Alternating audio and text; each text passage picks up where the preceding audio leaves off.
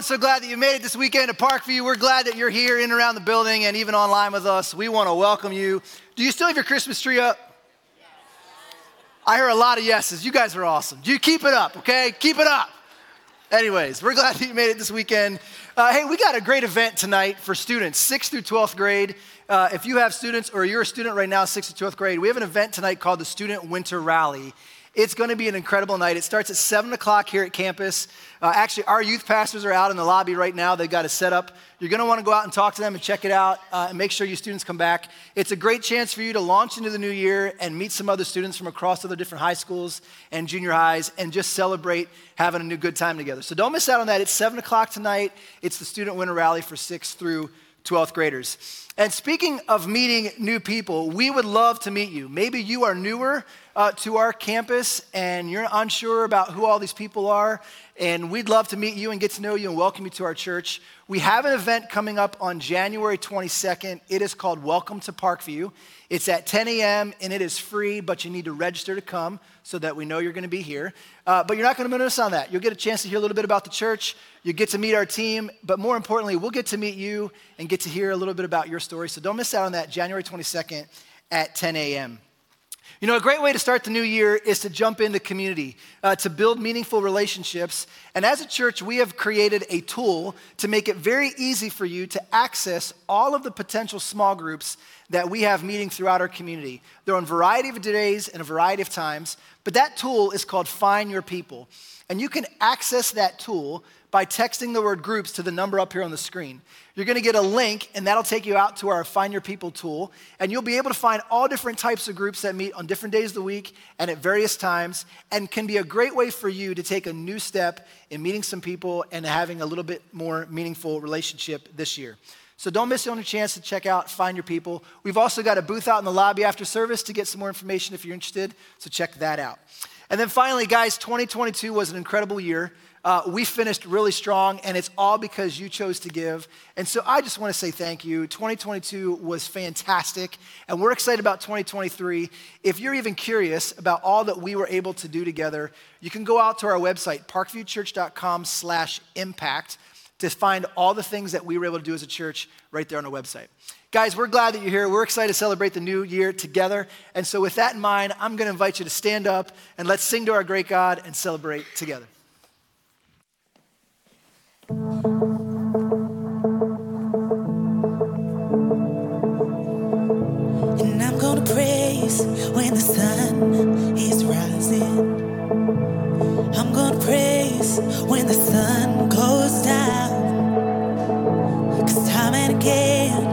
The evidence surrounds me. You are good,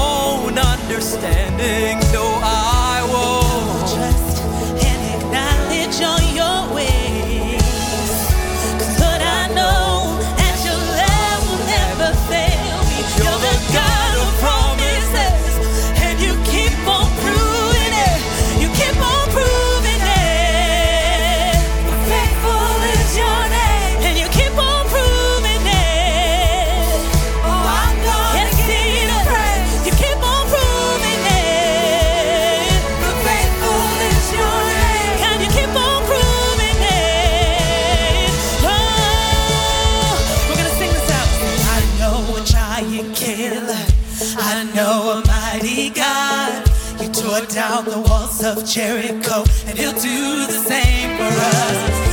And I know a great redeemer pushed back the raging seas and led them out to the promised land.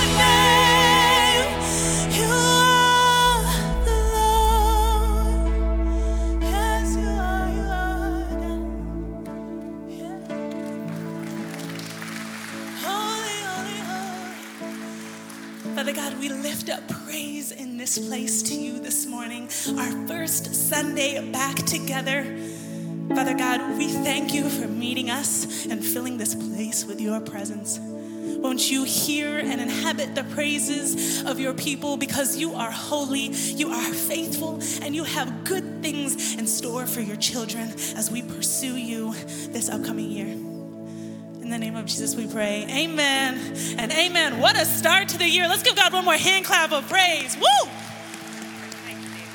You all may be seated.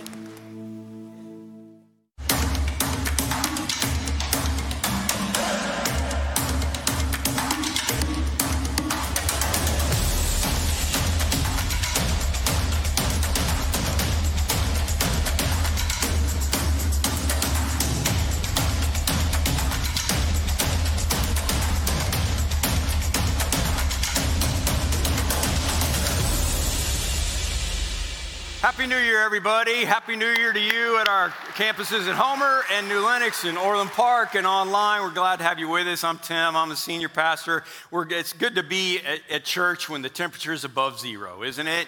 Uh, I don't think any of you at Christmas time got the chance to do that. And uh, welcome. I hope your holidays were, uh, were good.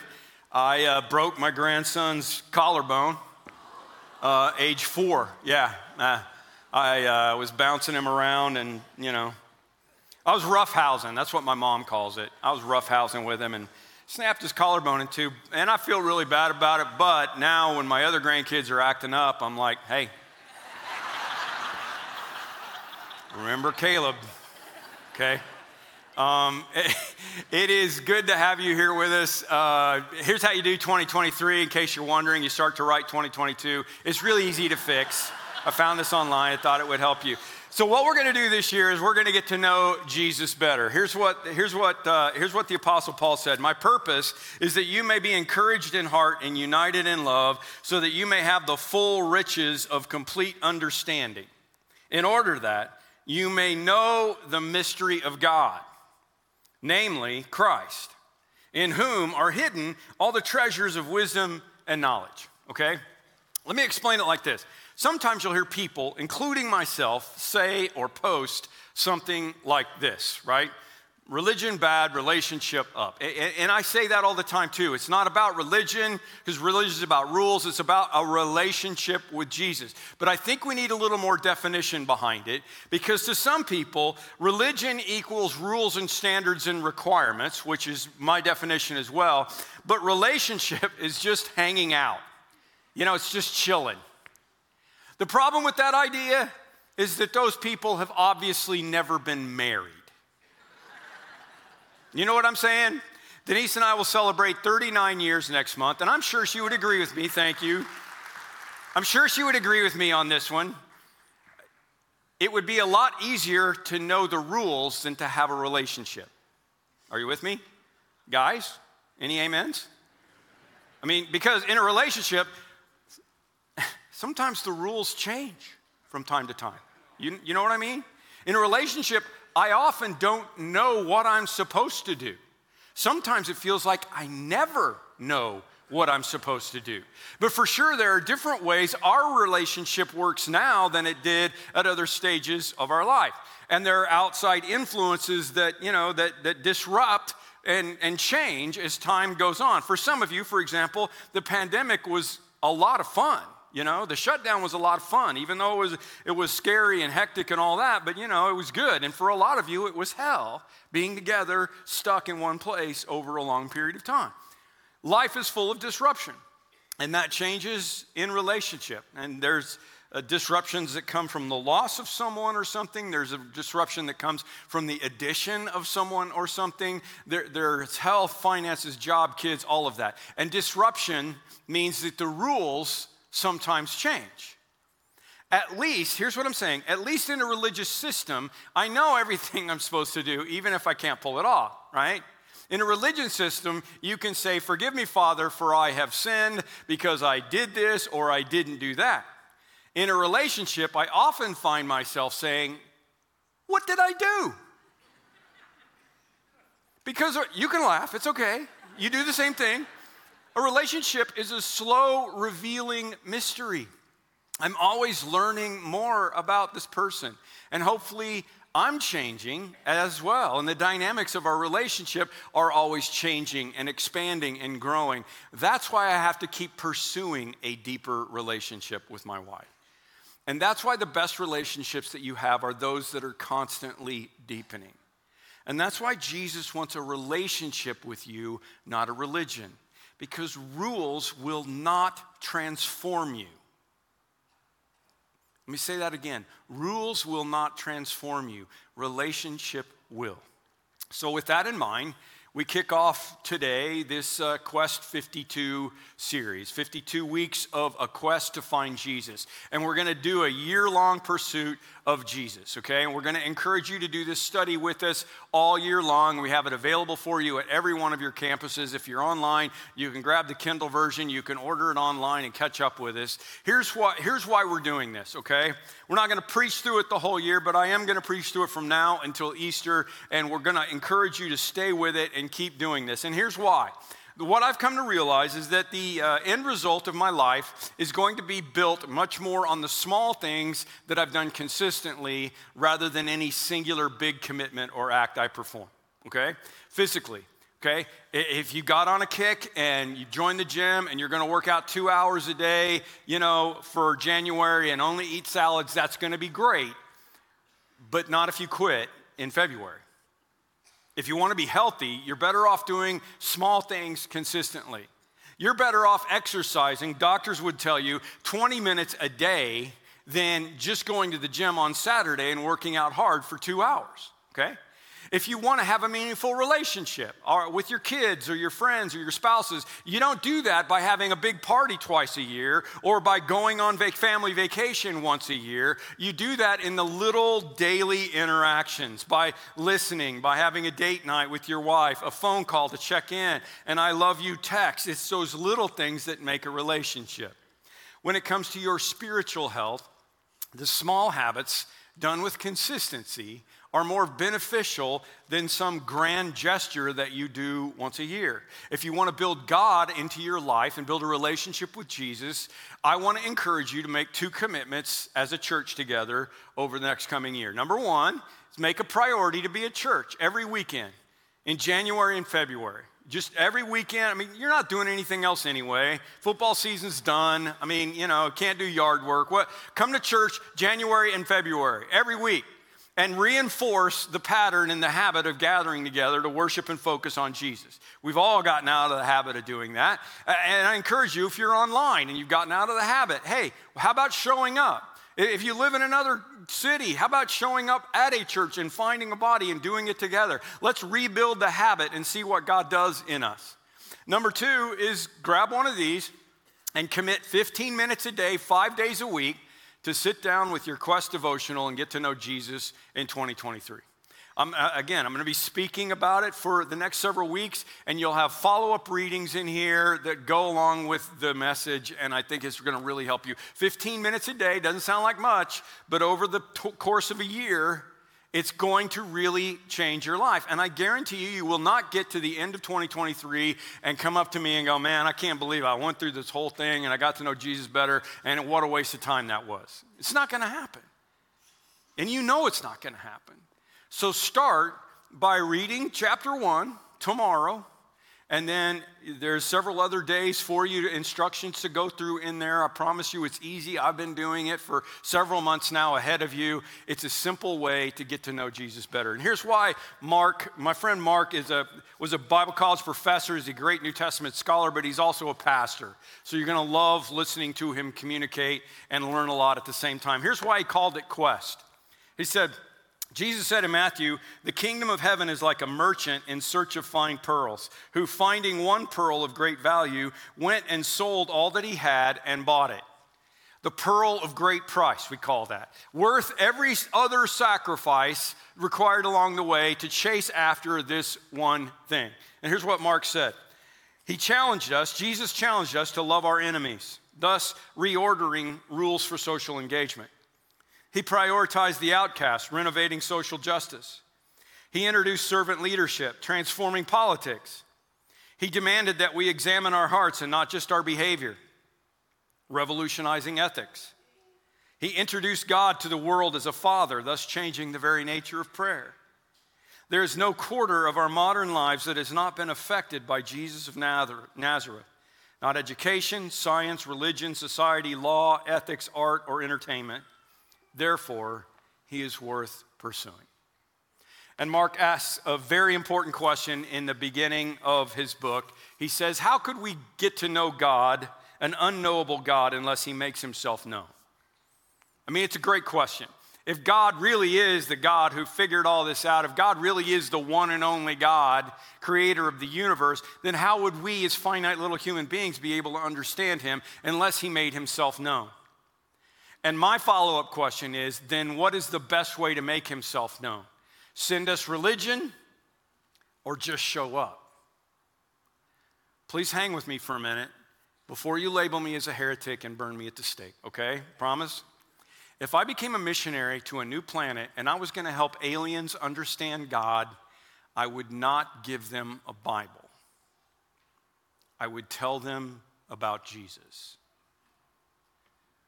Hang on, I do believe that the Bible is the Word of God, but Jesus is God, and that is more important.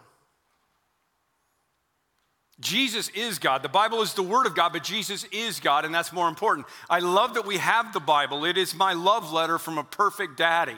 However, imagine me writing you a very long letter, actually 39 books worth, which is the Old Testament, okay? It's like oh, long, long letters to right about there in your Bible, okay? Imagine me writing you all about that so that you could kind of understand who I was and, and, you could know that someday I'm going to come and visit you. And then I finally come and visit you, and all you want to do is debate what I was saying in those letters. My wife and I spent a lot of time apart during our dating relationship and our engagement. I was in Texas and she was still in school in Missouri, so we wrote letters back and forth to each other. We wrote letters, okay? I was back before personal computers or email or that interweb. It was in the dark ages. And yes, we had phones, smart Alec, but they were corded phones, okay, on the wall and they actually, check this, kids, they actually charged you ridiculous amounts of money to call someone who didn't live in your area code. They called it long distance. And you paid by the minute. I can't believe I'm explaining this. It seems like another planet, doesn't it?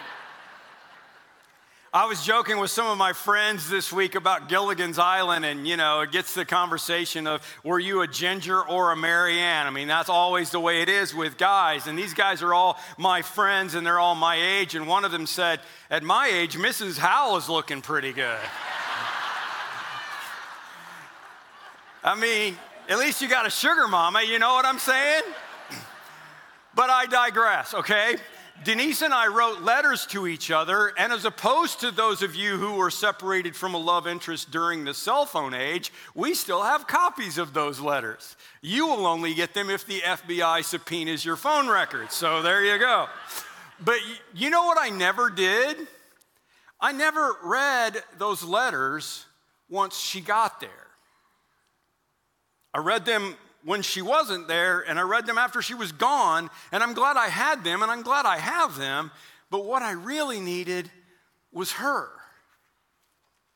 Listen to Jesus. According to John, the Father who sent me, the Father who sent me has himself testified concerning me. He's talking to the religious leaders. But you have never heard his voice, nor seen his form, nor does his word dwell in you, for you do not believe the one he sent. You study, listen to this, you study the scriptures diligently because you think that in them you have eternal life. These are the very scriptures that testify about me, yet you refuse to come to me to have life.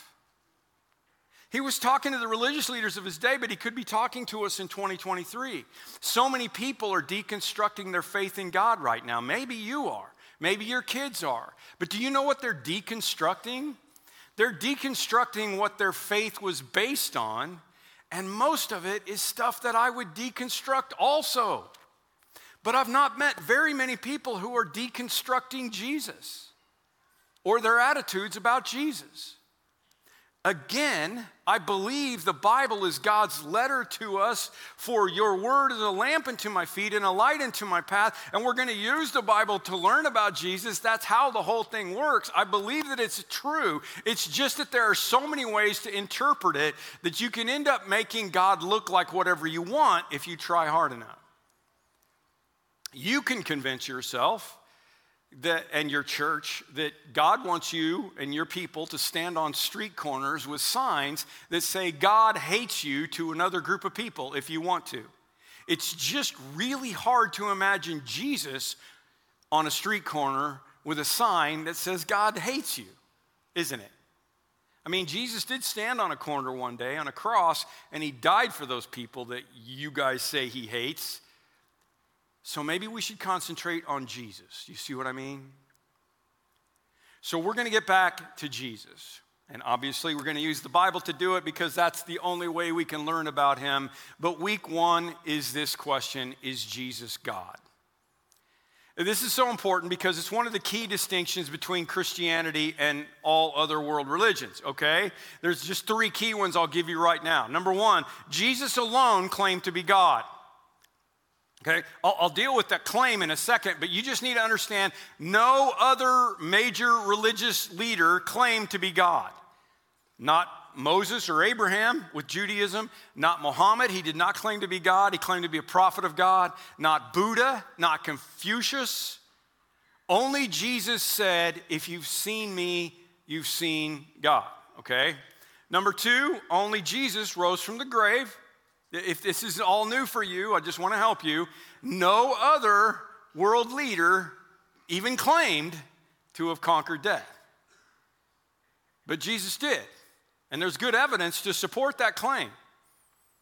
And if Jesus rose from the dead, then he is the standard of truth and he is above all gods and King of kings. But again, only Jesus claimed to have done that anyway.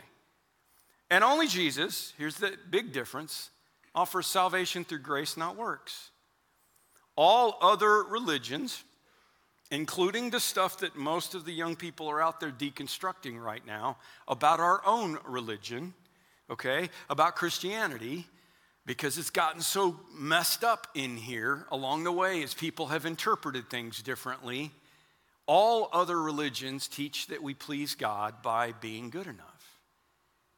And only Jesus Christ teaches that you cannot possibly save yourself, that your goodness is never going to be good enough.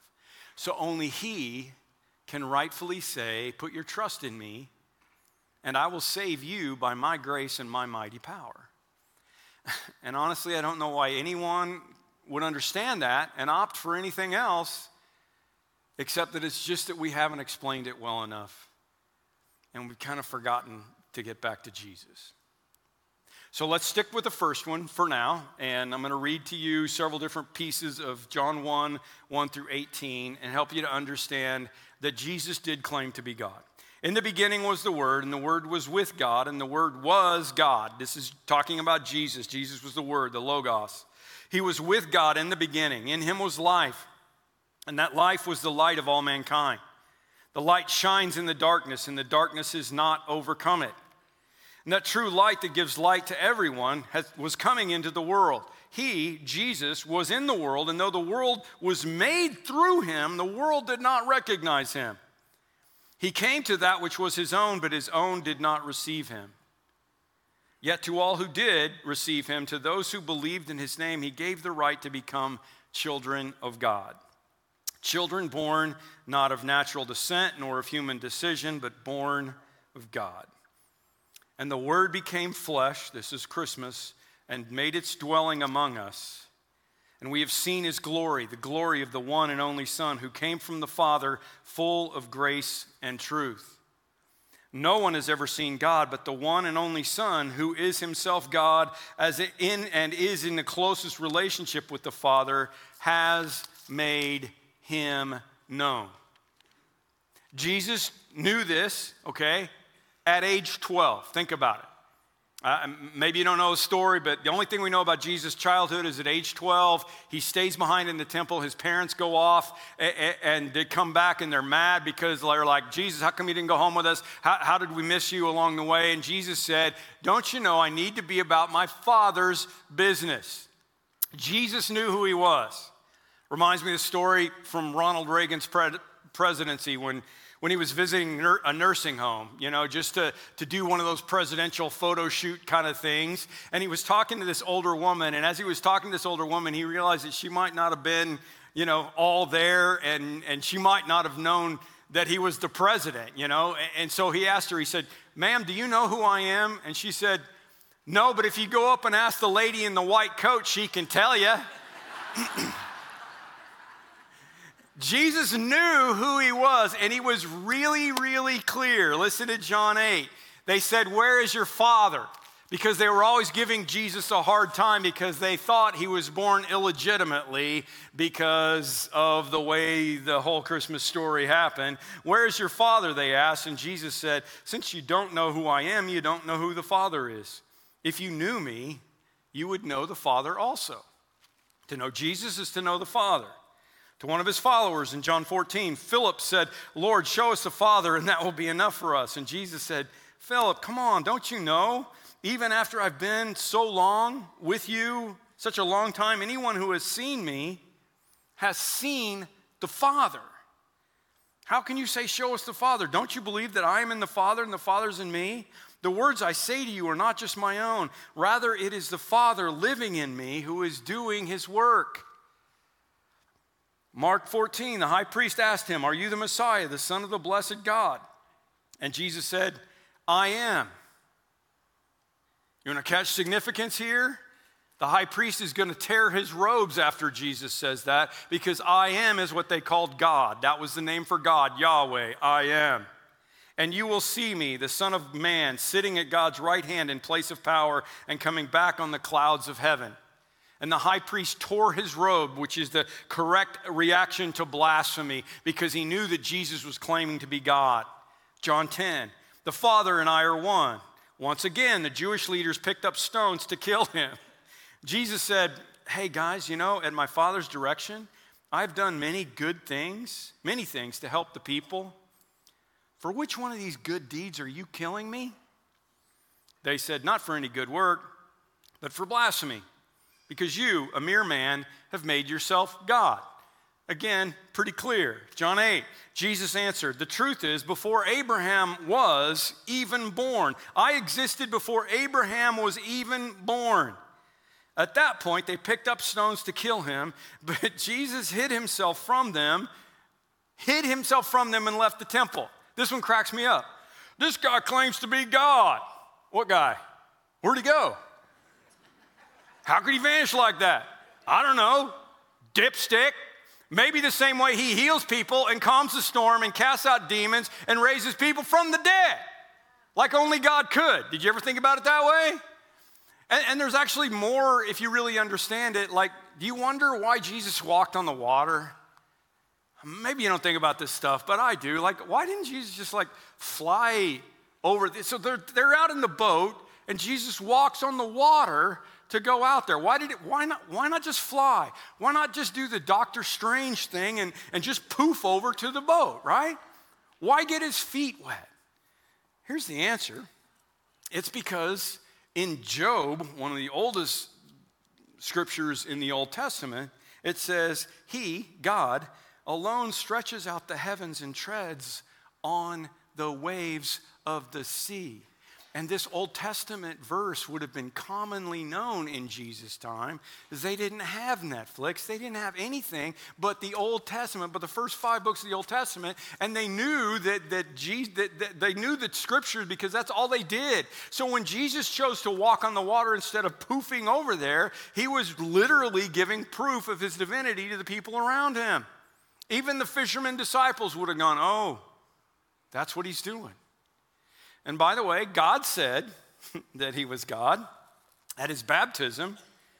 While he was still speaking, a bright cloud enveloped them, and a voice from the cloud said, This is my son, whom I love. With him I am well pleased. Listen to him. Everybody around heard it. Like, okay, Jesus says he's God, God says he's God. Oh, here's one more. The demons admitted he was God. The demon shouted, I don't, I don't know how to do a demon voice, so. what, what do you want with it? what do you want with us, Son of God? What do you want with us, Son of God? The demons shouted to Jesus, Son of God, We know you're the Son of God. What do you want with us? Have you come here to torture us before the appointed time? they knew why Jesus was here. They knew who he these are the demons, okay? I just I don't feel like I need to spend a ton of time on this because you've either got to believe it or not. You just have to realize that this Jesus as God thing is an either or proposition. Okay? C.S. Lewis said it well. He was uh, trying to prevent anyone from saying anything really foolish that people often say about him, Lewis says, which is don't say stuff like, I'm ready to accept Jesus as a great moral teacher, but I don't ex- accept his claim to be God. Lewis says, that is one thing we must not rationally say. A man who was merely a man and said the sort of things Jesus said would not be a great moral teacher. He would either be a lunatic on the level of a man who says he's a poached egg, or else he would be the devil of hell. You've got to make your choice. Either this man was and is the Son of God, or he is a madman or something worse. You can shut him up for a fool, you can spit at him and kill him as a demon, or you can fall at his feet and call him Lord and God. But let us not come with any of this patronizing nonsense about his being a great human teacher. He has not left that option open to us because he plainly believed that he was God. And so this week, as we're going through Quest, we're going to ask what difference does it make if Jesus is God? That's the question. And there's three main points that we're going to talk about. If Jesus is God, and this is what's so revolutionary about Christianity, if Jesus is God, that means God is near. And while you may not understand this, a devout Muslim would not tell you that Allah is near. That is against their theology. You don't call Allah Abba. You don't call him daddy. That's just not the way it works. Actually, if you're talking to a Jewish person who doesn't believe in Jesus, the Yahweh God in the Old Testament was not that close to us either before Jesus because he couldn't be, because he was holy and we weren't.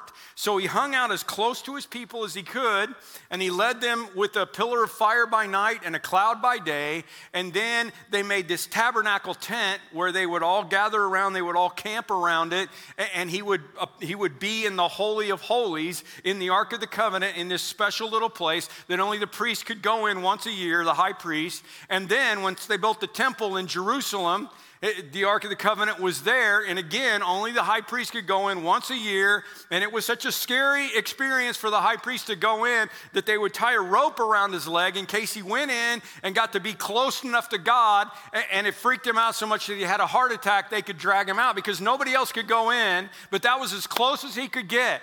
And then when Jesus died on the cross, the scripture tells us that the veil was torn by God because it was from top to bottom between the Holy of Holies and everything else. In other words, we now had access because of Jesus. And that's why Jesus taught us to pray, Our Daddy in heaven. And how important and radical that was, okay? The second thing it means, if Jesus is God, is that God is love. And like, like, like real love I mean, most gods from any religion kind of love the people who follow them and worship them. But only through Jesus do we know the full extent of God's love because Paul said, God showed his love for us in Romans 5 8, that while we were still sinners, Christ died for us. That's completely revolutionary. God is near, God is love. And this one, God suffers, is actually offensive in other religions.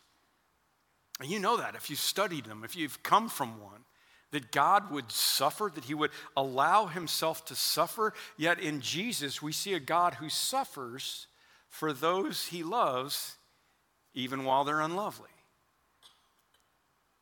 And that's why we have to understand God through Jesus.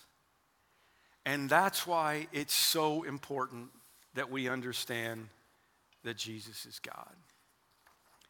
Dr. James Hill, about a hundred years ago, wrote this piece called One Solitary Life. Some of you probably heard it before. It's very, very famous, but I want to read it for you, and then we'll pray and we'll worship and we'll commune. How does one explain the greatness of this man, Jesus?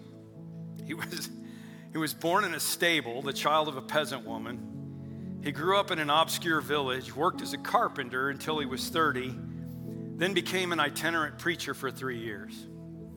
He never went to college, never wrote a book, he never held an office, he never owned a home, he never had a family, he never had a lot of money, and he never traveled more than 200 miles from the place where he was born.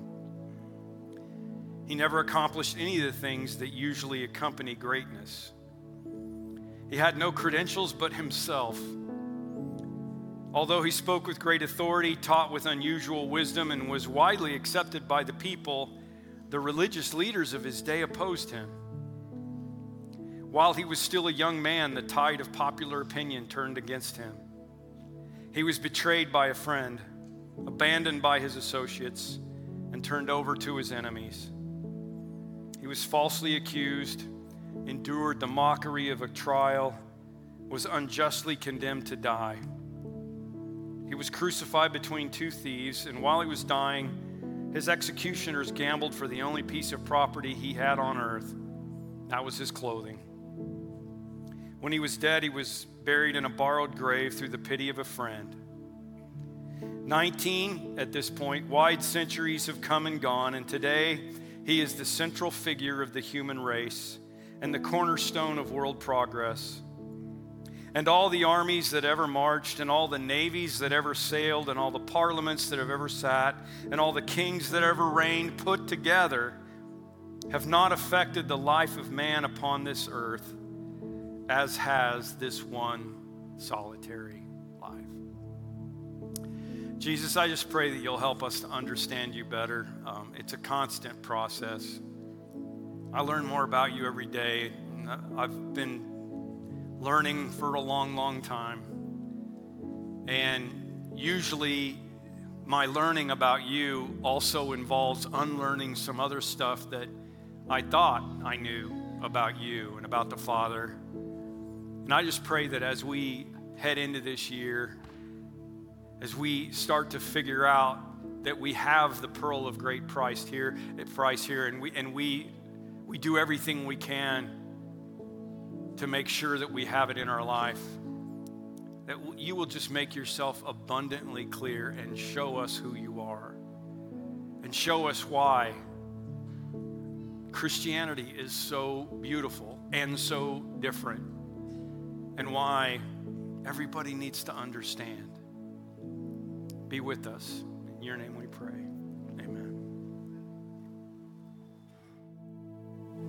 Night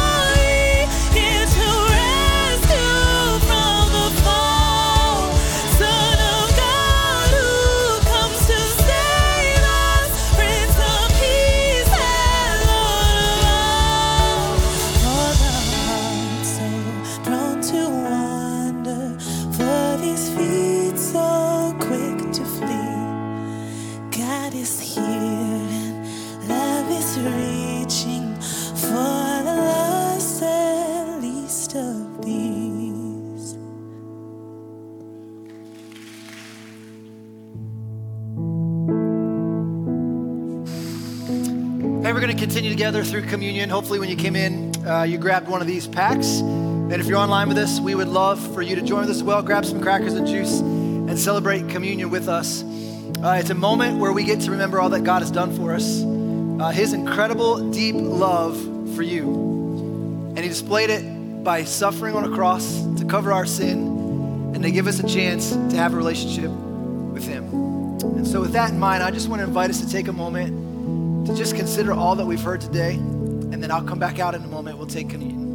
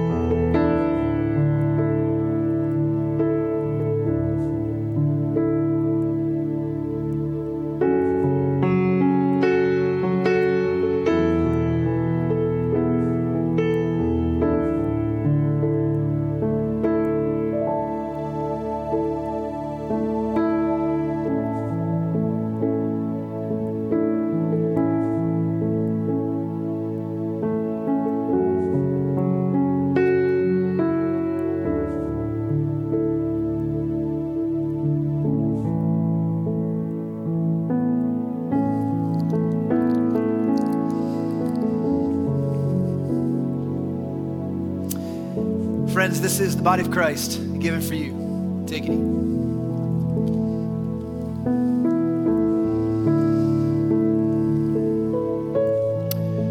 now the blood of Christ shed for you. Take and drink.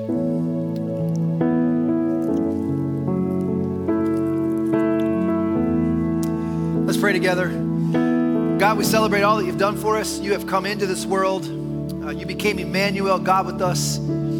You showed us just how much you love us by dying for our sin. And so today we say thank you and we celebrate that. And we also humbly ask, God, that as we leave today, uh, you would help us to love the people around us the way you've loved us. Uh, God, where you're calling us to live beyond ourselves, God, I pray that you give us courage to do that. Thanks for being the God that you are to us. In the name of Jesus, we pray. Amen. Hey, before you head out, uh, just a few things. Uh, we have Quest 52 books for you. So if you haven't picked one of those up, uh, out at the East lobby and also in our North lobby, we've got tables available for you. Uh, and anyway, we're glad that you came. Thanks for joining us. I'm going to invite us to stand up together. Before you head out, may the Lord bless you and may he keep you. May he make his face to shine upon you and be gracious to you. And may he turn his face towards you and grant you peace this day and forevermore. Amen. Have a great weekend. See you next time.